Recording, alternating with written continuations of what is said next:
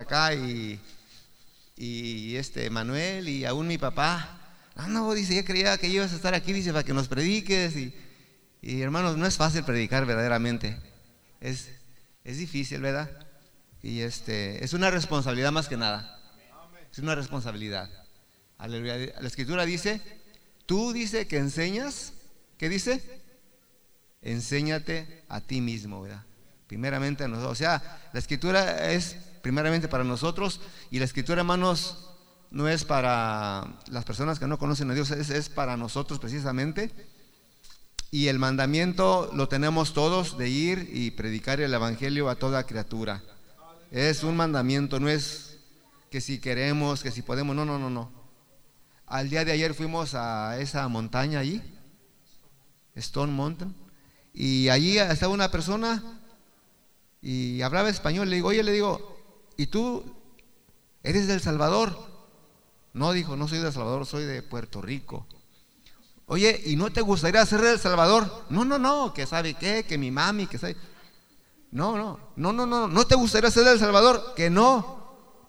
Que ¿cómo voy a querer ser de El Salvador? Le digo, pero de El Salvador Jesucristo. Oh, no, todos somos. Le digo, no somos todos, no somos. Solo que tenemos que aprovechar las oportunidades que tengamos, hermanos. Tenemos que hablar este mensaje, ¿verdad? Estas buenas nuevas. Como sea, tenemos que aprovecharlas. Allí de inmediato yo aproveché con esa persona. Mateo 18, 21 dice, vamos a estar leyendo hasta el verso, gloria a Dios, santo es el Señor Jesús. Mateo 18, 21 dice, entonces se le acercó Pedro y le dijo, Señor, ¿cuántas veces perdonaré a mi hermano que peque contra mí? ¿Hasta 7? Jesús le dijo, no te digo hasta 7, sino aún hasta 70 veces 7. Y el Señor allí le pone un ejemplo, una enseñanza, y esta es para nosotros, hermanos. ¿Cuántos de nosotros estamos nada más deseando nada más perdonarle una sola vez a nuestro prójimo? Ya te perdoné una vez, o ya te perdoné dos. ¿Cuántas veces crees que te voy a estar perdonando? ¿Cómo? ¿Qué pasó? Sigues igual. ¿Cómo crees que te siga perdonando más? Y dice el 23, dice, por lo cual el reino de los cielos es semejante a un rey que quiso hacer cuentas con sus siervos. Y comenzando a hacer cuentas, le fue presentado uno que le debía 10,000 talentos. Fíjese, esta persona le debía 10,000 talentos. A este, como no pudo pagar, ordenó su señor vender, y a su mujer e hijos y todo lo que tenía, para que se le pagase la deuda. Entonces aquel siervo postrado le suplicaba diciendo, Señor, ten paciencia conmigo y yo te lo pagaré todo. El señor de aquel siervo, movido a misericordia, le soltó y le perdonó. Fíjense, no solamente te voy a soltar, ¿verdad? Te voy a dar este tiempo para que reúnas, para que me pagues. No, dice que le soltó, y no solamente le soltó, pero también le perdonó la deuda. Se la perdonó. Dice, pero saliendo aquel siervo, halló a uno de sus consiervos que le debía 100 denarios, y asido de él le ahogaba diciendo, págame lo que me debes. Entonces su consiervo, postrándose a sus pies, le rogaba diciendo, ten paciencia conmigo y yo te lo pagaré todo. Mas él no quiso, sino fue y le echó en la cárcel hasta que pagase la deuda. Y viendo sus consiervos lo que pasaba, se entristecieron mucho, y fueron y refirieron a su señor todo lo que había pasado. Entonces, llamando su señor, le dijo, siervo malvado, toda aquella deuda te perdoné porque me rogaste. ¿No debías tú también tener misericordia de tu consiervo, como yo tuve misericordia de ti. Entonces su señor enojado le entregó a los verdugos hasta que pagase todo lo que le debía. Y dice, así también mi Padre Celestial hará ¿con quién? Con nosotros, si no perdonamos de todo corazón cada uno a su hermano sus ofensas. Así también Dios va a hacer con nosotros, ¿verdad? Nosotros somos el otro, ¿verdad? El siervo. El rey es Jesucristo y nosotros somos el siervo. El rey nos ha perdonado a nosotros. Ahora nuestro rey espera que nosotros perdonamos a nuestro consiervo de igual manera. ¿Cuántas veces? 7 dijo Cristo, no 7, pero hasta 70 veces. Señor Jesús, te adoramos, oh Dios. Te exaltamos, te glorificamos, porque tú eres maravilloso, porque tú eres majestuoso, porque tú eres Rey de Reyes, oh Dios, porque tú eres Señor de señores. Así es, recibe la alabanza, recibe la adoración, recibe el reconocimiento. Así es, Dios mío, así es, para honra y para gloria tuya, para que tú seas glorificado, para que tú seas exaltado. Así es, Señor, así es. Queremos escuchar de tus maravillas. Gracias, Señor. Gracias, gracias, gracias. Alabado seas para siempre, aleluya. Pueden ocupar sus lugares, hermanos. Gloria a Dios, aleluya. Alabado y glorificado sea el nombre de nuestro Señor Jesucristo, aleluya. Qué maravilloso es nuestro Dios, aleluya. Qué lindo es nuestro Dios. Bendito sea nuestro Señor Jesucristo por todos los siglos. Alabado y glorificado sea, aleluya. Solo que el Señor, hermanos, nos da, ¿verdad?, esto, y me recordaba este canto que se está entonando acerca de que su gloria está aquí. Su gloria está aquí para sanarnos, para restaurarnos. Y hermanos, una de las hermanas que pasó aquí decía de que muchas de las veces las enfermedades suceden porque nosotros nos descuidamos, somos irresponsables. Muchas veces consumimos cosas que no debemos de consumir, y por causa de esas cosas nos enfermamos. Por eso muchas de las veces ocupamos de, como dice nuestro hermano, ¿verdad?, de un Tehuacán, ocupamos por ahí de unos alcances. ¿Por qué? Porque comemos lo que no deberíamos de haber comido, ¿verdad? Ese es el motivo, hermanos. Solo que muchas veces vienen estas deficiencias porque nos los buscamos nosotros mismos. Pero el Señor está aquí para sanar, hermanos, para restaurar, ¿verdad? Él quiere, y yo creo, hermanos, que el Señor puede sanar hoy en este día. Solamente espero que ustedes les pido que me presten de su atención. Voy a estar, ¿verdad?, hablándoles lo que es la palabra del Señor, y es importante la palabra de Dios, hermanos. Miren, voy a leer, dice que un talento era igual a 6,000 denarios. Imagínense, un talento era igual a 6,000 denarios. ¿Sí captaron eso? Entonces dice que este siervo, ¿verdad?, que lo llamó su rey, le debía 10,000 talentos. Le debía 10,000 talentos, pero un talento era igual a 6,000 denarios. Imagínense nada más. Mientras que su consiervo le debía a él únicamente 100 denarios. Un denario venía siendo allí le voy a pedir a Mari que ponga allí, por favor, allí Mateo capítulo, ¿qué es? 21. Santo es el Señor. Aleluya. 21, verso 2. 21:2 dice. Ahí dice, no es 21:2. ¿Dónde estás? Lo tengo allí, ¿verdad? Pero ya como me adelanté un poquito. Alabado sea el Señor, aleluya. 22.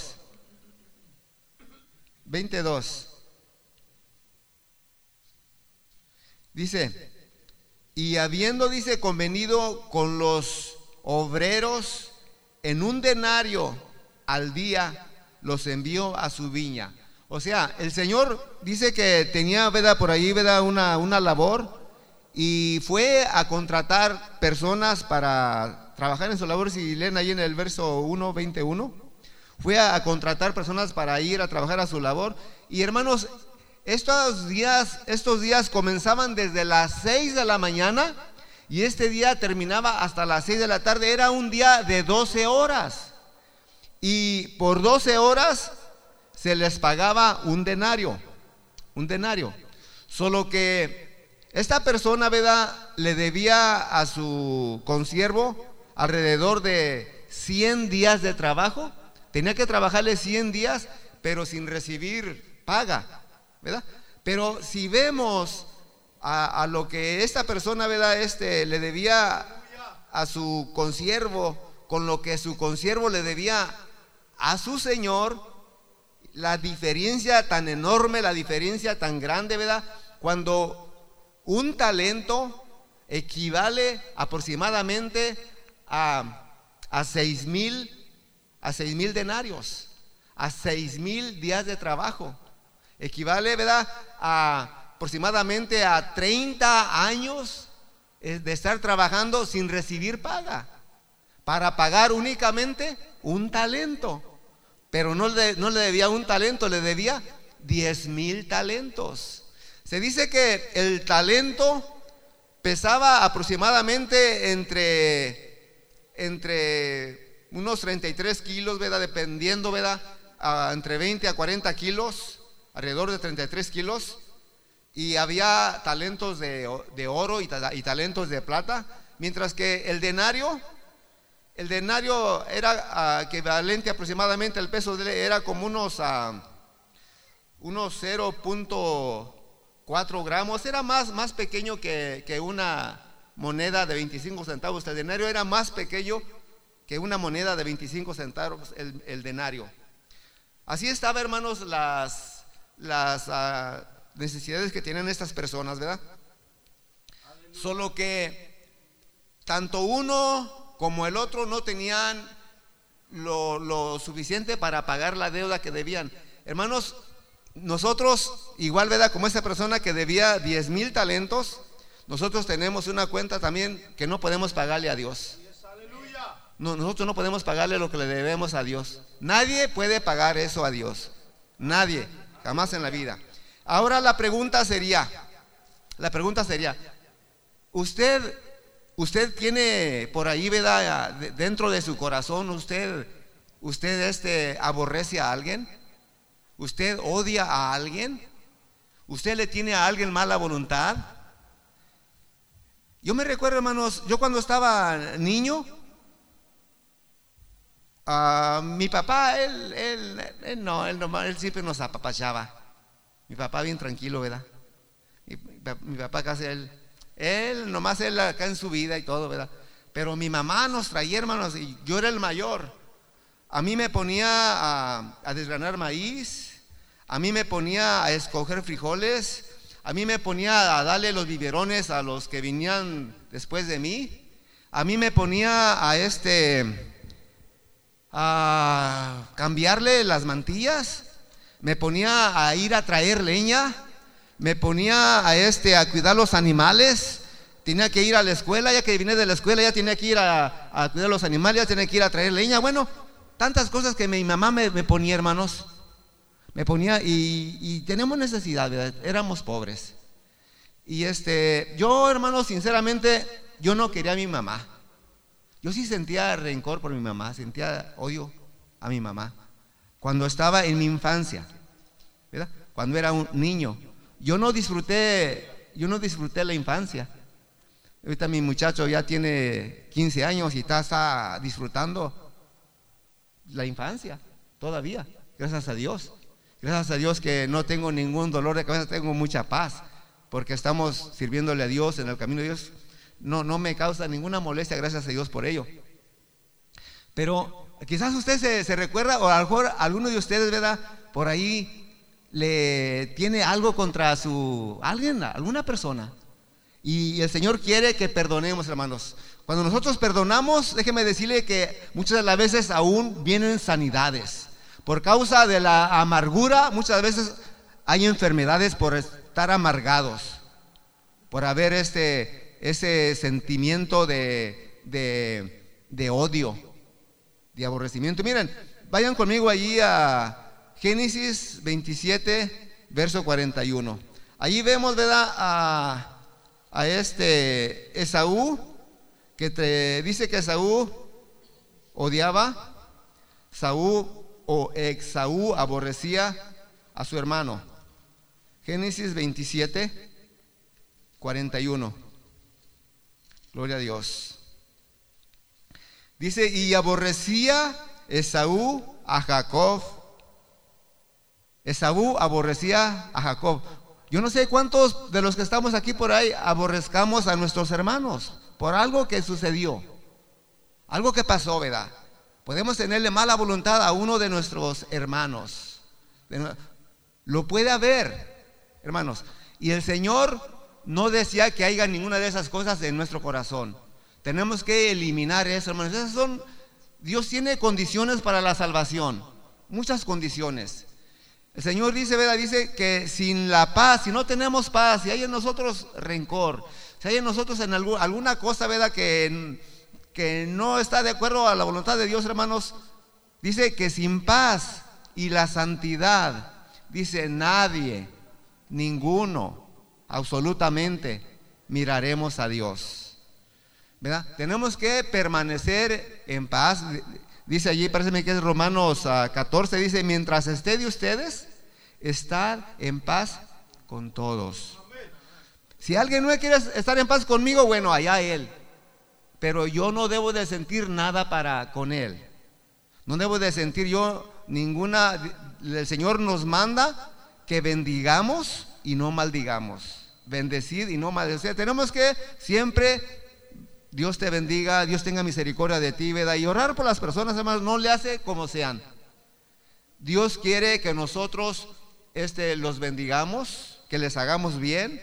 Que oremos por los que nos persiguen, que nos aborrecen. Esa es la voluntad de Dios. Solo que aquí miramos, ¿verdad?, a Esaú, que aborrecía a su hermano. Ahora yo les pregunto: ¿quién buscó la paz? ¿Quién buscó la paz? ¿El que aborrecía al otro o el aborrecido? ¿Verdad? El que no tenía la culpa, ¿verdad? Porque aquí lo aborrecía, pero aunque bueno, sí había hecho mal, ¿verdad? Entonces él buscó, ¿verdad?, la paz. Pero vamos a ver otro más, mis hermanos. Ahí mismo, ahí en Génesis capítulo 37 y el verso 4. Ahí vemos, ¿verdad?, a otro de la familia que es aborrecido. Génesis 37, 4. Dice: y viendo sus hermanos, dice que su padre le amaba más que a todos sus hermanos, le aborrecían y no podían hablar pacíficamente con él. ¿A quién aborrecían? A José. Sus hermanos le aborrecían, ¿verdad?, porque su padre le amaba, le tenían celos, le tenían envidia. Entonces, es natural, hermanos, o sea, en nosotros va a haber ese sentimiento, ¿verdad?, de odio, de rencor, ¿verdad? Pero está en nosotros. Si nosotros lo guardamos, si nosotros lo alimentamos, Dios no quiere que haya nada en nuestro corazón. Dios quiere que nuestro corazón, ¿verdad? El Salmo 24 dice: ¿quién subirá al monte de Jehová? ¿Y quién estará en su lugar santo? Dice: el limpio de manos y de corazón puro, el que no ha elevado su alma, dice, a cosas vanas, ni jurado con engaño, dice él. Entonces tenemos que permanecer nosotros, hermanos, en un sentido de limpieza, de pureza. Aleluya. Solo que José, ¿verdad?, era aborrecido por cuanto era amado de su padre, y dice que sus hermanos procuraron matarlo y no llegaron hasta allá, ¿verdad?, sino que lo vendieron. Y dice que una vez que estuvo vendido, Dios estaba con él, hermanos, y lo aborrecían porque Dios le daba sueños a este muchacho, y este muchacho lo contaba a ellos. Y aparte de esto, dice que este muchacho le decía a su padre cómo andaban haciendo cosas malas sus hermanos, y por todas estas cosas sus hermanos lo aborrecían, los hermanos, ¿verdad? Entonces, si nuestros hermanos nos aborrecen, ¿qué esperamos de personas que no son, ¿verdad?, que son, ¿verdad? Pero Dios nos habla a nosotros, hermanos. En nosotros no debe de haber ningún sentimiento de odio, ¿verdad? De que no tengamos buena voluntad a alguien. No debe de haber eso. Luego miramos también que José recibió a sus hermanos. José los ayudó, ¿verdad? Y les perdonó, hermanos. Sin que se lo pidieran ellos, él les perdonó, ¿verdad? Él les perdonó, ¿verdad? Y ellos le hicieron el mal a él, pero él los perdonó. Dice que ya cuando murió su papá, ¿verdad? Ellos pensaron, ahora sí nos va a dar lo que merecemos. Y dice que José los llamó y dijo, no tengan temor. No, dice, nada, yo lo olvidé. Por eso dice el Señor, dice, así también si vosotros no perdonáis de todo, tenemos que perdonar de todo corazón. El perdón debe de ser de todo corazón. Ahora miren, vayan conmigo allí al primer libro de Reyes, capítulo 20. Allí nos habla de una persona que no tenía temor de Dios. ¿Cuántos se acuerdan de Acab? Acab, ¿cómo se llamaba su esposa? Jezabel, ¿verdad?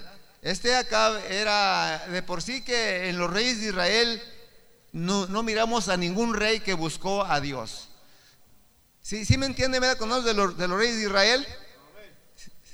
¿Por qué decimos los reyes de Israel? ¿Por qué razón? Decimos los reyes de Israel, hermanos, porque después de Salomón, por cuanto Salomón pecó contra Dios, Dios dividió el reino y ya se fue el reino del norte y del sur, ¿verdad? Que era de Judá, descendientes de David, y los israelitas de Israel, que eran 10 tribus y 2 tribus. Entonces de los de Israel, ¿verdad? Que ya en el reinado separado, ninguno de ellos buscó a Dios. Nadie lo buscó. Aquí en el capítulo 20 de primer libro de Reyes, el verso 1 dice: entonces dice Benadar, rey de Siria, juntó, dice, a todo su ejército y con él a 32 reyes con caballos y carros, y subió y sitió a Samaria y la combatió, ¿verdad? Dice que este rey de Siria dice que juntó con él a 32 reyes, 32 reinos de 32 países. O sea que era una gente numerable, muchísima gente que venían contra Samaria, contra el reinado de Acab, ¿verdad? Y Acab, él no tenía ningún temor de Dios, era una persona muy mala, pecadora. Entonces lo que yo quiero que veamos, hermanos, aquí es de cómo, ¿verdad?, no le hace lo que nosotros hagamos. Muchas de las veces nosotros pensamos que porque alguien hizo algo, como que ya está condenado. Y así la gente piensa, hermano, la gente que no conoce a Dios, ese no tiene perdón de Dios. Pero las personas no tendrán perdón de Dios. Hermanos, no sé, ¿verdad?, pero siempre que tengo la oportunidad digo esto, que conozco un solo pecado que Dios no perdona. Yo, de mi persona, solamente conozco un pecado que Dios no perdona. ¿Cuál es el pecado que Dios no perdona? La blasfemia. Miren, el pecado que yo conozco que Dios no perdona, ¿saben cuál es? La incredulidad.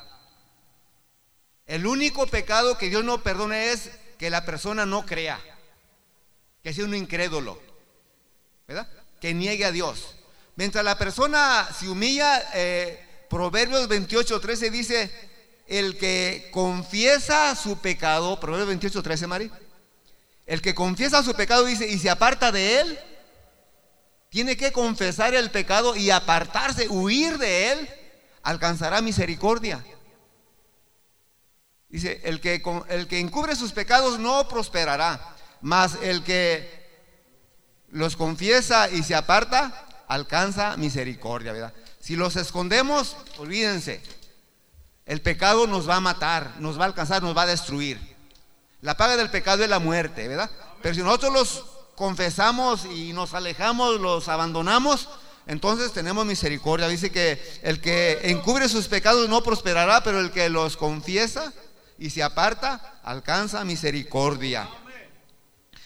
Entonces este rey, hermanos, era un rey muy malo. Miren el verso 13.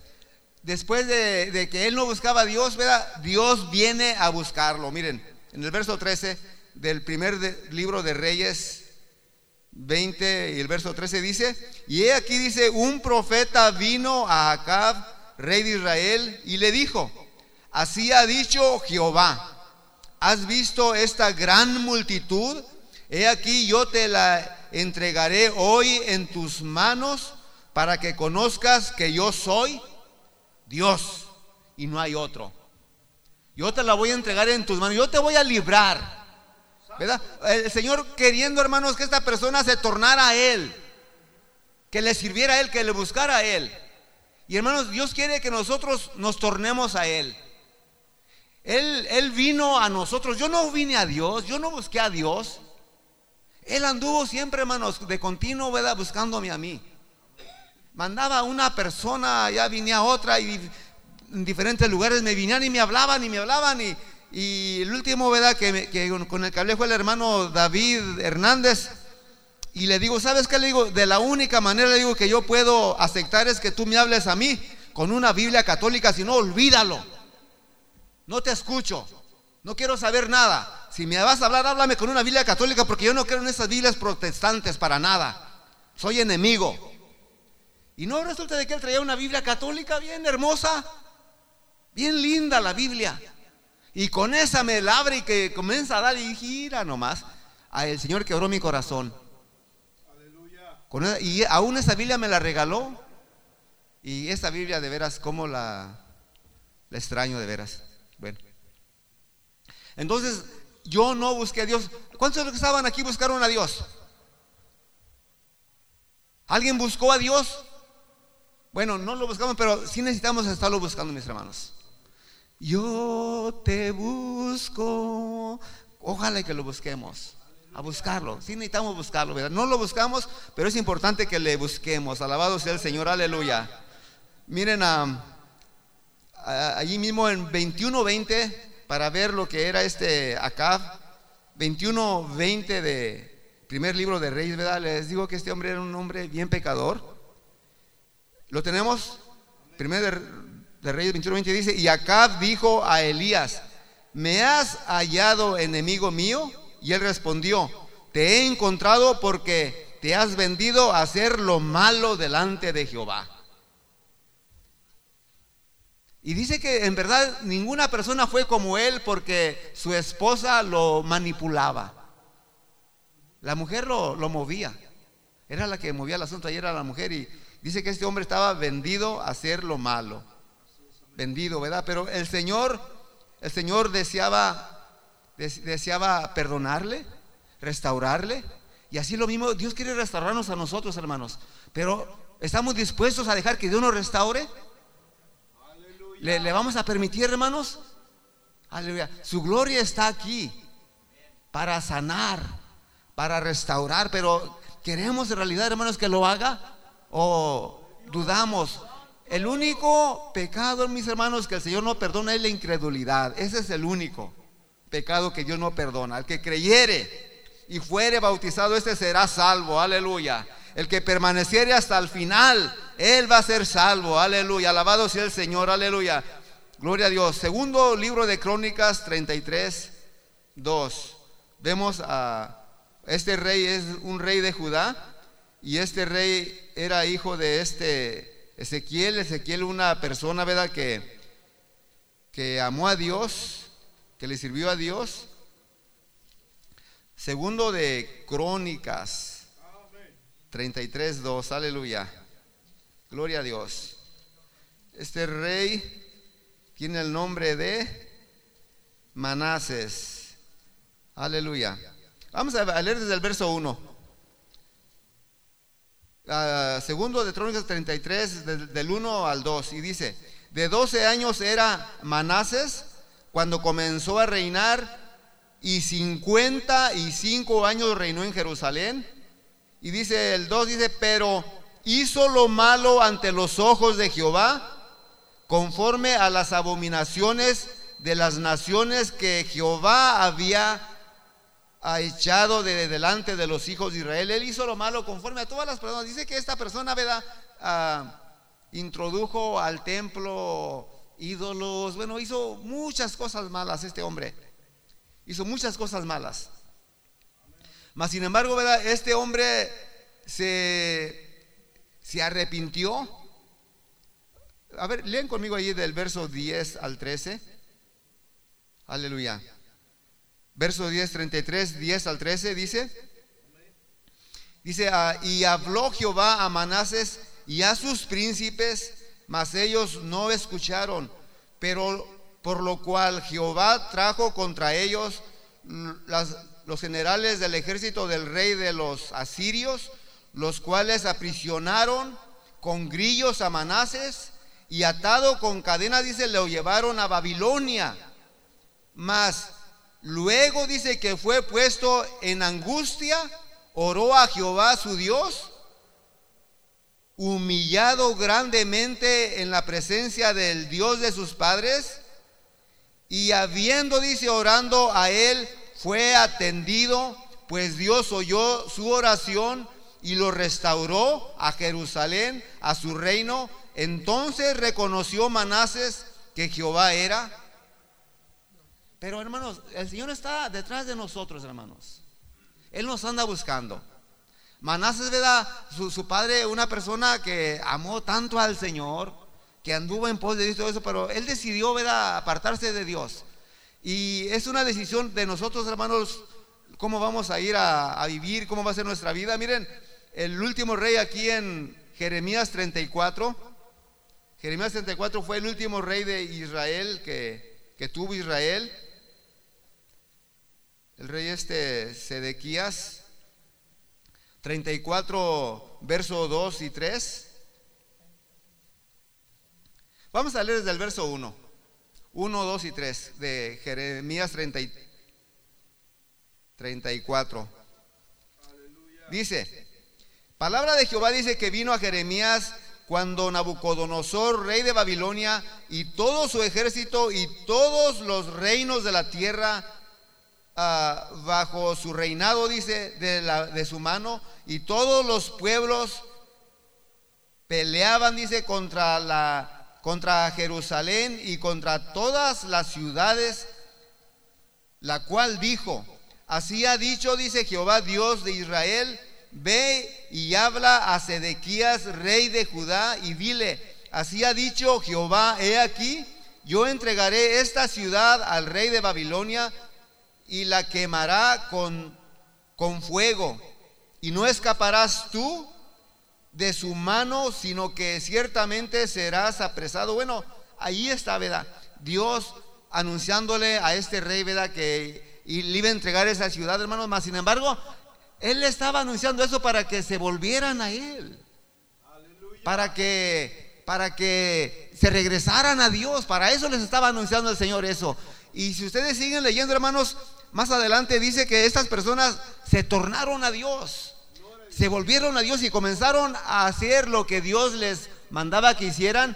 ¿Y saben qué hizo Dios? Dios hizo que este ejército, después de que estaba ya la ciudad rodeada, hizo que este ejército se fuera. Los dejó, los hizo libres. Pero ¿sabe qué sucedió?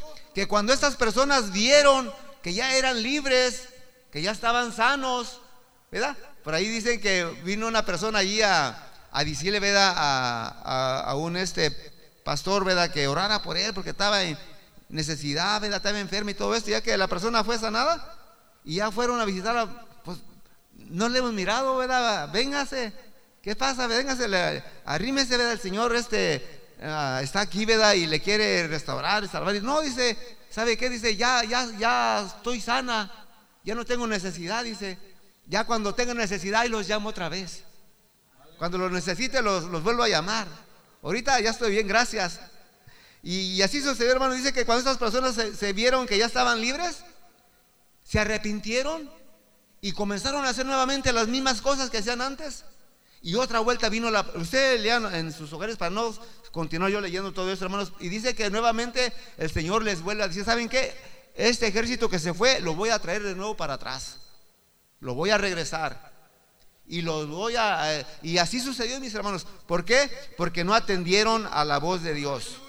Eso es lo que sucede, hermanos. Y así vemos, ¿verdad?, sucesivamente cómo las personas, ¿verdad?, se olvidan, dejan a Dios. Cuando el Señor, ¿verdad?, y Dios en su amor y misericordia, hermanos, dice, todo el día, dice, he estado, dice, con mis manos extendidas a un pueblo, dice, rebelde, dice, a un pueblo contumaz, que no le atienden, no le ponen cuidado, ¿verdad?, nada de eso. Miramos allí en Jonás, del capítulo 3, versos 5 al 7, ¿verdad?, cómo viene, ¿verdad?, Jonás con el mensaje de Dios a los ninivitas de que Dios va a destruir a la ciudad. He aquí que de aquí a 40 días Nínive será destruida. Y dice que este mensaje oyó o llegó hasta los oídos del rey, y dice que el rey les mandó de que todos se pusieran en ayuno, que nadie comiera, aún ni los animales ni niños, que todos ayunaran. Quizás Dios se arrepintiera. Y ese era el pendiente de Jonás. Por eso Jonás no quería ir a Nínive, porque sabía que Dios es misericordioso, ¿verdad? Que Dios iba a arrepentir, que Dios les iba a perdonar. Pero nosotros no pensamos de esa manera, ¿verdad?, mis hermanos. Nosotros sí queremos que Dios perdone a la gente. Nosotros sí decíamos que Dios, ¿verdad?, ayude, ¿verdad?, que restaure hogares, que restaure. Ese sí es el deseo nuestro. No somos como Jonás, gracias a Dios que por eso, aleluya. Y dice que esas personas se arrepintieron, se tornaron a Dios, y Dios les perdonó. Dios les perdonó. Les voy a contar, hermanos, hace años yo venía para acá, para Georgia, y siempre me gusta escuchar el radio. Estaba escuchando, ¿verdad?, una estación cristiana. Y allí en la estación cristiana estaba un pastor dando su testimonio, como él había sido, como decía nuestra hermana, ¿verdad?, cuando no conocía a Dios. Y dice que su esposa era creyente, su esposa estaba en la iglesia, pero él no quería nada con Dios. Y este hombre era infiel con su esposa, la engañaba mucho, demasiado. Y dice que pues la esposa ya no sabía qué hacer, ¿verdad? Ya no sabía, y pidía oraciones, pues, y estaban orando por él y todo. Y hasta que se hubo la oportunidad de que se movieron de estado, y ella pensó, dijo, quizás aquí ya dejó todos sus conocidos acá, ¿verdad?, y ahora sí ya va a cambiar, ahora sí ya va a ser distinto, y ahora sí ya se va a tornar a nosotros, ya, ¿verdad?, a ella y a su hija.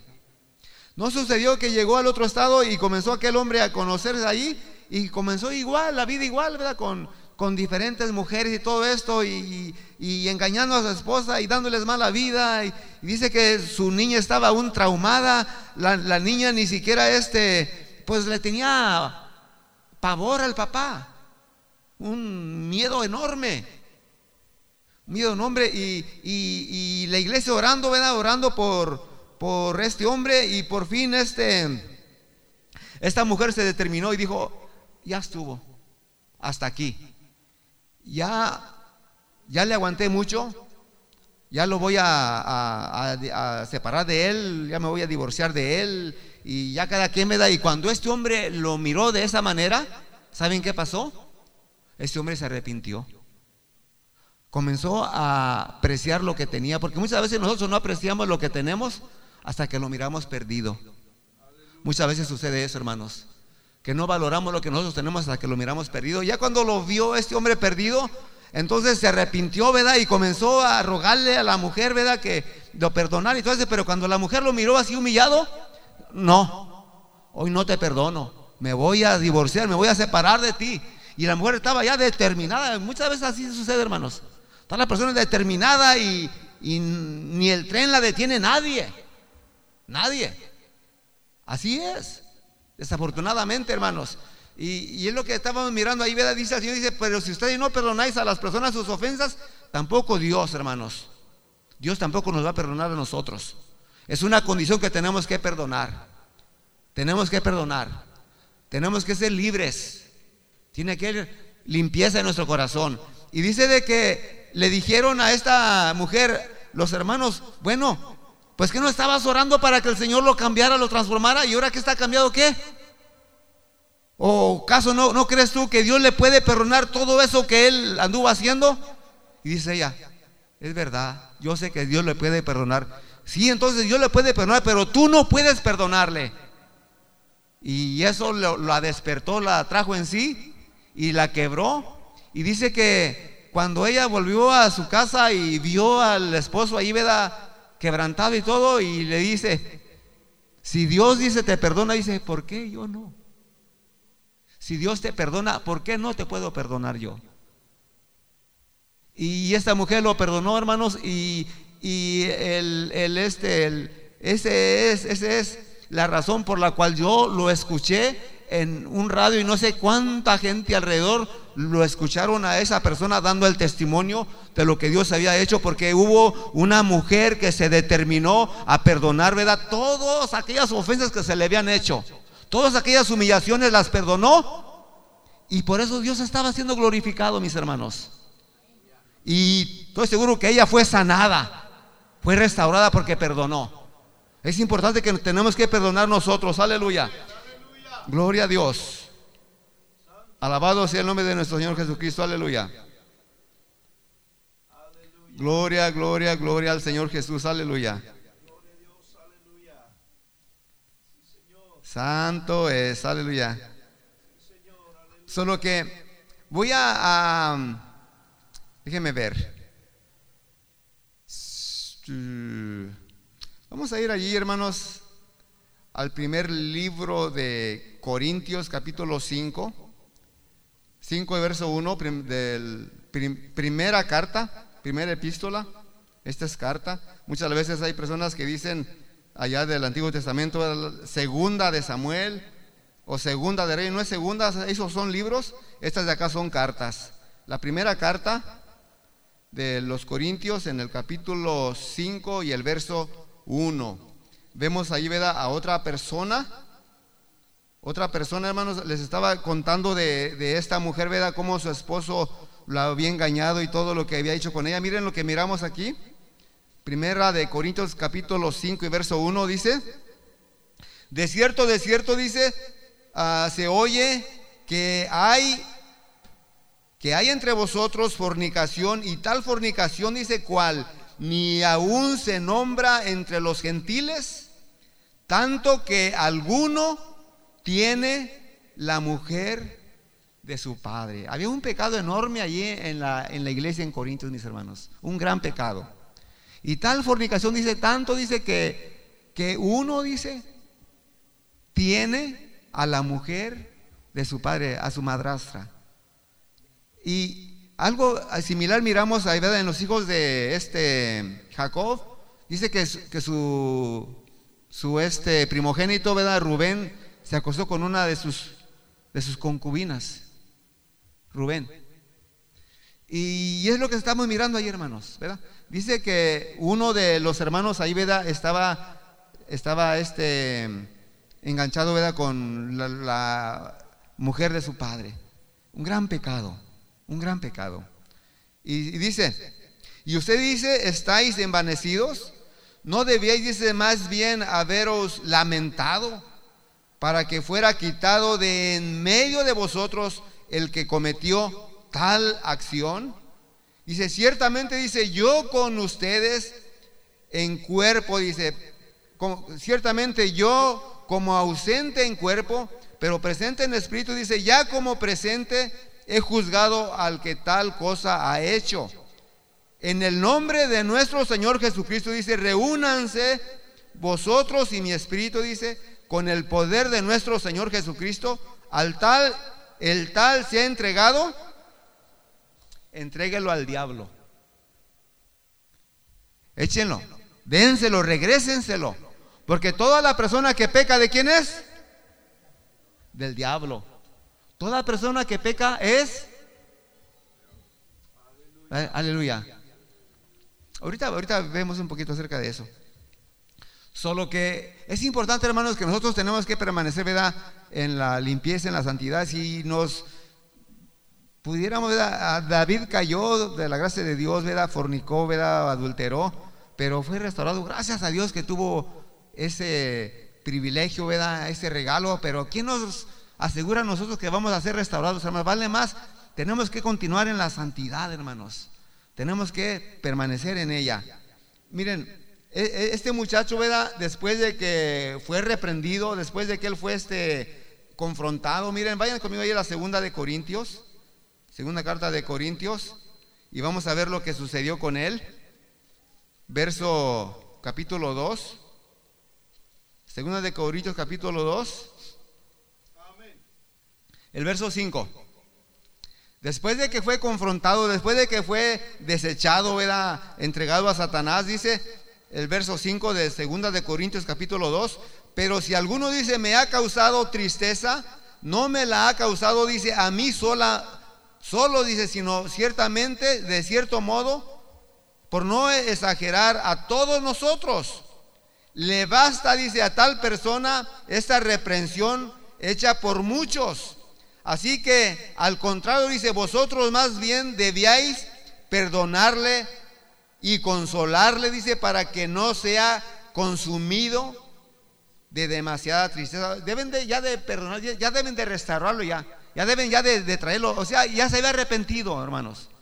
Esta persona, por eso le digo que el único pecado, ¿verdad?, que Dios no perdona es que la persona no crea, ¿verdad? Que no haga esos frutos, ¿verdad? Tiene que haber frutos. Tiene que confesar el pecado y tiene que alejarse del pecado, dejar el pecado, abandonar el pecado. Tenemos que abandonarlo, mis hermanos. Y ¿saben qué? Hay restauración, hay perdón, mis hermanos. Hay perdón de parte del Señor. Vayan conmigo allí a primera de Juan capítulo 3. Y ahí voy a terminar ya, mis hermanos. Gloria a Dios, aleluya. Primera de Juan capítulo 3. Gloria a Dios. Aleluya. Miren, desde el verso 3 en adelante. Dice, y todo dice aquel, dice, que tiene esta esperanza en Él, en Jesucristo, se purifica a sí mismo, así como Él es puro. Todo aquel, dice, que comete pecado, infringe también la ley, pues el pecado es infracción de la ley. Y sabéis, dice, que Él apareció para quitar nuestros pecados y no hay pecado en Él. Todo aquel, dice, que permanece en Él no peca. Todo el que está en Él no peca. Todo aquel, dice, que peca no le ha visto ni le ha conocido. O sea que todos los que estamos en el Señor, hermanos, no debemos de pecar. No debemos de pecar, ¿verdad? Porque Él es puro, Él es santo. Dice el Señor, dice, ser santos porque yo soy santo. El Señor nos manda más que nosotros busquemos la santidad, que busquemos la paz, que no haya en nosotros, ¿verdad?, ninguna raíz de amargura, que no haya en nosotros ningún sentimiento, ¿verdad?, de odio, de rencor para nadie, ¿verdad? Y déjeme decirle que los sentimientos van y vienen, pero más que nada se trata de decidir. Yo decido amar en lugar de odiar. Yo voy a amar, ¿verdad? Yo voy a perdonar, así como el Señor, porque dice el Señor que si nosotros no perdonamos las ofensas a las personas que nos ofenden, tampoco Él nos perdonará a nosotros nuestras ofensas. Solo que es una condición, hermanos, solo que esa es la invitación, ¿verdad?, de que tenemos que perdonar. Tenemos que perdonar. Y voy a decirles un testimonio más, hermanos, ya por último. Un hermano, ¿verdad?, tuvimos una actividad aquí en la capital, en Austin. Y este hermano nos daba conferencias, ¿verdad? Y en su conferencia nos comentó cómo un no sé si era hermano o no era hermano, pero esta persona destruyó su hogar. Esta persona tuvo relaciones con su mamá y dice que su papá era pastor. Eran pastores ellos. Y dice que por causa de esa relación su hogar se destruyó. Su hogar se destruyó. Y dice que le sucedió una tragedia ya cuando él estaba grande, ¿verdad? Eso era en su infancia. Ya cuando él estaba grande, él le dolió muchísimo todo eso, sufrió mucho por eso. Pero ya estaba el grande, ya tenía a su esposa, tenía a sus hijos, y sucede de que su esposa tuvo un accidente. En ese accidente la esposa estaba casi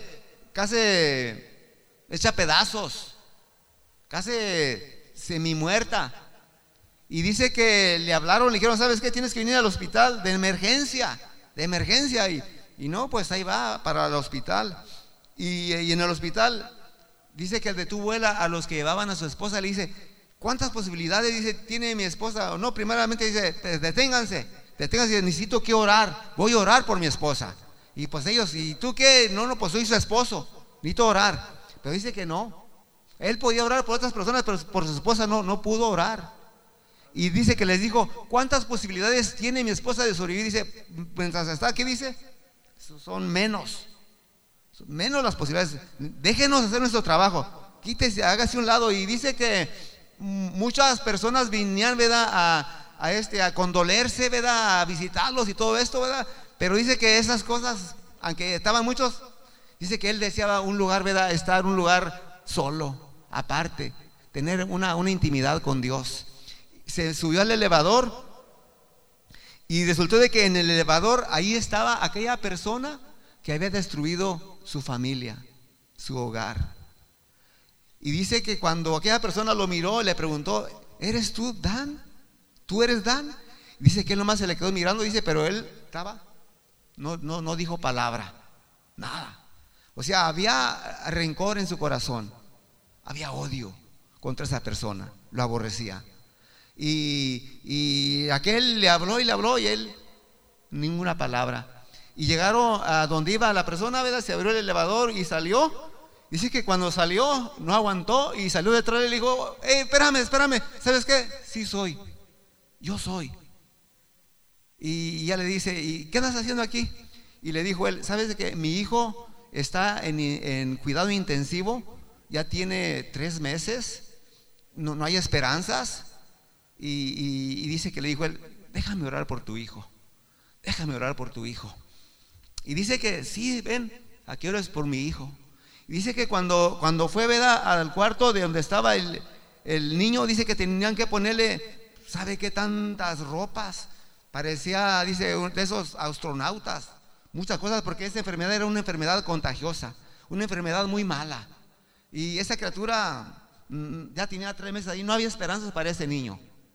Y dice que este hombre, ¿verdad?, ya después de que estaba con toda esa protección, se acercó, estaba aquella criatura, ¿verdad?, y oró a Dios por el niño, pero el Señor estaba tratando con su vida, el Señor estaba tratando con su corazón. Y dice que cuando su esposa estaba toda quebrajada, que había salido de aquel accidente, ¿verdad?, bien mal, y dice que oró por esa criatura. Dice que en una semana estaba saliendo aquel niño del hospital cuando tenía 3 meses, sin esperanzas. En una semana estaba saliendo. Dice que también en una semana estaba saliendo su esposa al mismo tiempo, mis hermanos. Y dice que ese hombre, ¿verdad?, se convirtió al Señor con toda su familia. Las maravillas que Dios hace cuando uno se decide a oír a Dios, a hacer la voluntad de Dios. Dios hace maravillas, Dios hace grandes cosas. Yo no sé, ¿verdad?, lo que haya, pero como les decía al principio, en mi corazón había coraje. Yo no sé, ¿verdad?, qué hay en su corazón, pero déjeme decirle que el Señor lo puede sanar. Si usted se determina, Dios puede hacer un milagro en su corazón. Puestos de pie, mis hermanos, se lo voy a invitar que pasemos aquí. Vamos a tener una intimidad con el Señor. Vamos a decir al Señor que yo le busco, aleluya, que yo lo necesito. Aleluya, sí, Señor, alabado seas, aleluya. Pasen, mis hermanos, pasen todos, aleluya. Vamos a orarle, vamos a despedir, ¿verdad?, este último domingo del año, ¿verdad?, diciéndole cuánto le amamos, que queremos, ¿verdad?, hacer su voluntad, que estamos determinados, ¿verdad?, a escucharlo, a perdonar a los que nos han hecho daño, lo que yo no sé, Dios lo sabe, ¿verdad?, pero Él quiere que perdonemos. Y dice que hogares, ¿verdad?, sanos, familias sanas, iglesias sanas. Santo eres, gracias, Señor, gracias, Señor. Sí, Señor, te adoramos, oh Dios, te exaltamos, te glorificamos, Señor, porque tú eres bueno, porque tú eres clemente, porque tú eres misericordioso, Señor. Oh Dios, porque no hay nadie como tú, Señor, porque no hay quien haga las obras, las maravillas que tú haces, aleluya. Te doy gracias, Señor, por cada uno de mis hermanos que tú nos has salvado. que tú nos has perdonado, Señor, que tú nos has restaurado, Señor, que tú nos has llamado, Dios mío, para que brillemos, Señor, aleluya, para que llevemos esas buenas noticias, Señor, esa esperanza, Señor. Gracias te doy, oh Dios mío, por cada uno de ellos que nos hemos determinado, Señor, a soltar aquellas cosas que nos apartan de ti, Señor, aquellas cosas que nos separan, oh Dios mío. Te ruego, Señor, esa bendición para sus vidas, para sus hogares, Señor, para sus empleadores, oh Dios mío. Cual sea su necesidad, la declaro hecha, para honra y para gloria tuya, oh Dios. En el nombre glorioso de Jesucristo, te damos todo honor, te damos toda gloria, toda alabanza, toda adoración, porque no hay nadie como tú, Señor, porque no hay quien se iguale, no hay quien se compare, aleluya. Oh, tu amor es inigualable, bendito seas ahora y por todos los siglos. Te amo, oh Dios, te busco, te deseo, te anhelo con todo mi corazón. Dígale, mi hermano, cuánto le ama, dígale cuánto le anhela. Oh, bendito sea el Señor, gracias. Gracias, Señor, por guardarnos hasta este día, Señor, por esa protección, Señor, por ese cerco que has puesto alrededor de cada uno de tus hijos. Gracias, gracias, alabado y glorificado seas. Sí, Señor, aleluya. Gracias, Señor Jesús, gracias, Señor, aleluya. Tú eres bueno, aleluya, tú eres bueno, aleluya. Sí, Señor, sí, Señor. Adoración.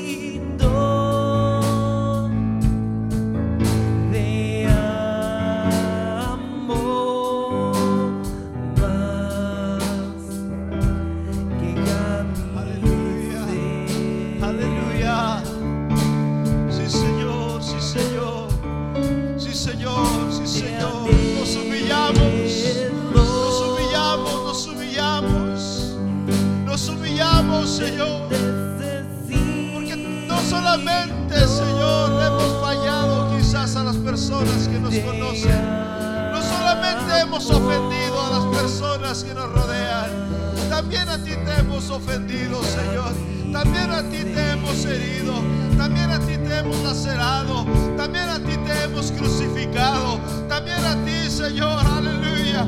Pero en ese día nos humillamos, Señor.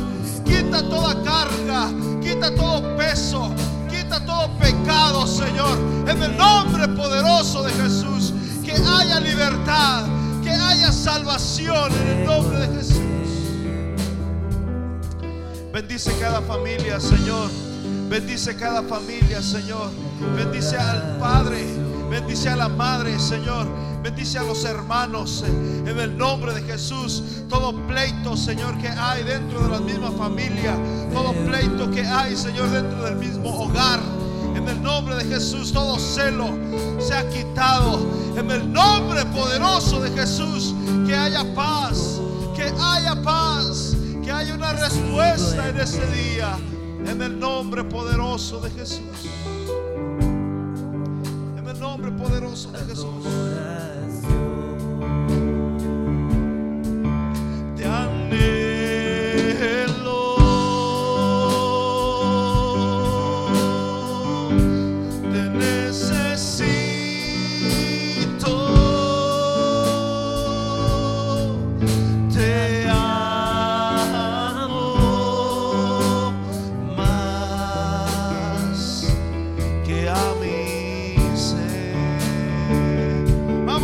Señor, mientras pueda ser hallado, díselo.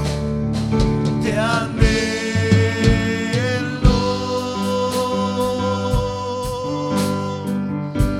te necesito,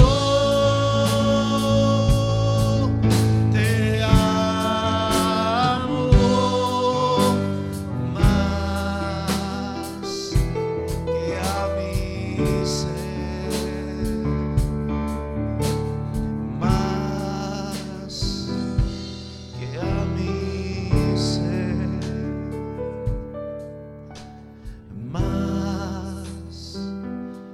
que a mi ser.